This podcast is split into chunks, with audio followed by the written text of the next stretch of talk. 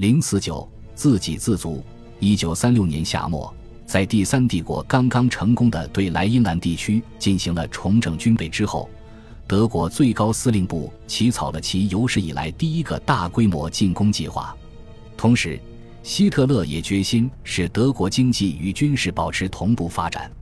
他为负责军事和经济动员的两个副手沃纳布隆伯格和赫尔曼戈林准备了一个秘密备忘录，并指示在四年内德国军队要能够运作，德国经济要有作战能力。不到两周后，纳粹领袖在纽伦堡党的代表大会上宣布启动四年计划，降低对国外原材料的需求。从表面上来看，这是为了实现德意志帝国的经济安全。但实际是为了按时实现他给布隆伯格和戈林制定的目标，这一目标的实现似乎耗资巨大，并且还在不断膨胀。二十世纪三十年代末，军备和自给自足向下的投资占德国国民生产总值增长量的百分之六十七。到一九三七年底，四年计划计划投资一百亿帝国马克，主要用于用煤炭生产燃料和橡胶。开采国内铁矿石和用纤维素制造纺织品，从而将全国的年度进口额降至一半。一年后，空军的规划者希望德国的飞机数量能够增加到现在的五倍，同时海军军力也能有所增强，并且希特勒还批准了建造一支庞大的水面舰队的 C 计划。军队仍然在增加细分部门，并沿德法前线修建西部防御工事。随着工业投资占消费品的比重在一九三八年下降到百分之十七，从制造消费品中赚取的工业工资比重也下降到只有百分之二十五，德国畸形的经济生活形态变得更加明显。在一九二九年到一九三九年的十年间，实际国民生产净值增长了百分之四十八，但人均消费仅增长了百分之四。军事采购吞噬了德国国内生产总值的百分之二十，这个水平对于处在和平时期的国家来说是前所未有的。沙赫特对这些企业的承受力以及由此导致的畸形所持的保留态度，使他失去了希特勒的支持，而沙赫特对经济政策的影响力越来越多地转移到了赫尔曼·戈林的身上，戈林成为四年计划的负责人。即便如此。许多德国工业领袖仍对那些能够经受正常的商业可行性考验的项目进行投资的行为表示怀疑，同时他们还担心疯狂扩张的资金需求会使他们的资产负债表不堪重负。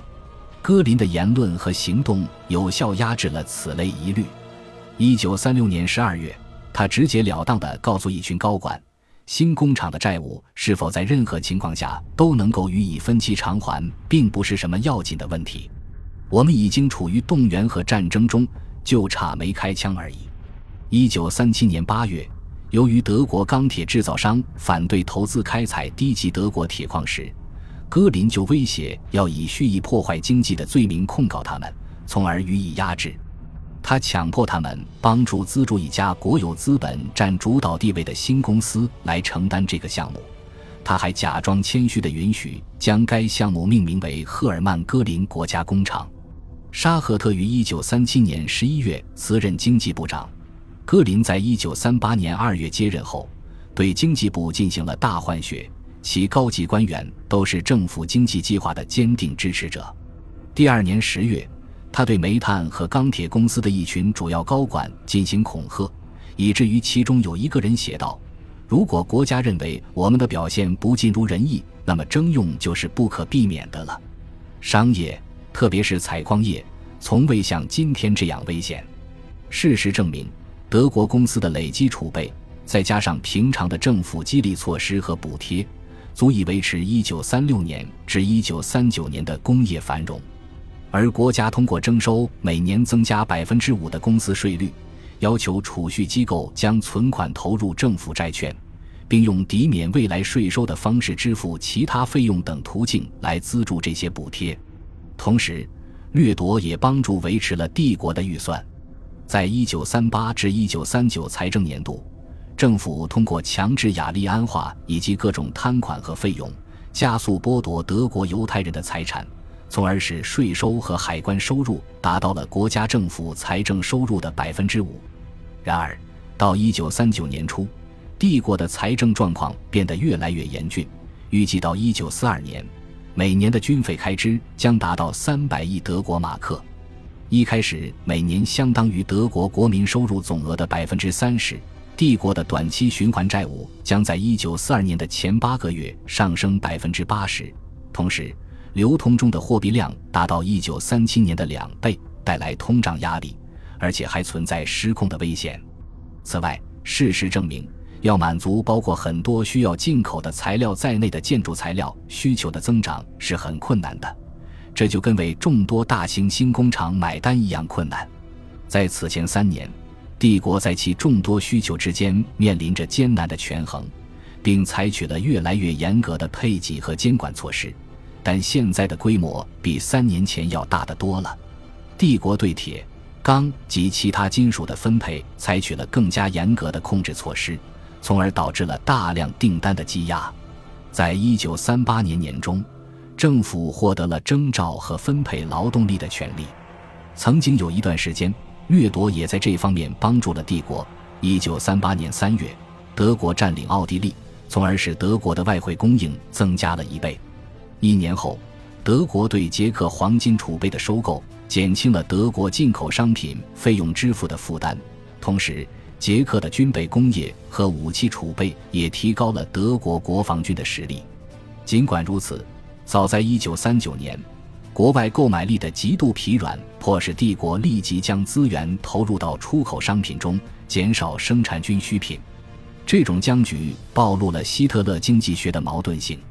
为了征服世界，要防止封锁，实现自给自足和大规模军备；而四年计划则是征服世界的必要性变得更加突出。掌控着局势的纳粹领袖认为。等到一九四零年四年计划完成，在发动生存空间战争之时，将贻误战机且损失惨重。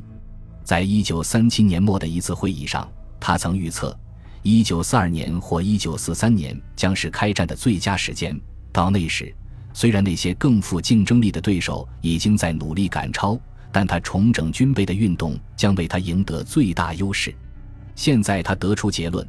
他已经建立起了一台强大的军事机器，国内已有足够的能力来生产必要原材料的重要替代品，并将德国企业转变为实现国家目标的工具。但他的国家正在运行的经济能力也已经达到了外部极限。只有提高经济能力，他的帝国才能战胜其潜在的敌人。鉴于这一认识，再加上斯大林在一九三九年八月公开的《互不侵犯条约》。以及一项以谷物和矿石交换机器的协议，希特勒对他的曲折计划做出了修改。通过入侵波兰，他认识到，虽然波兰和法国是他的对手，但英国可能还是会支持他们。尽管如此，在再次转向东方战场之前，他仍然打算继续玩弄他们。恭喜你又听完三集，欢迎点赞、留言、关注主播。主页有更多精彩内容。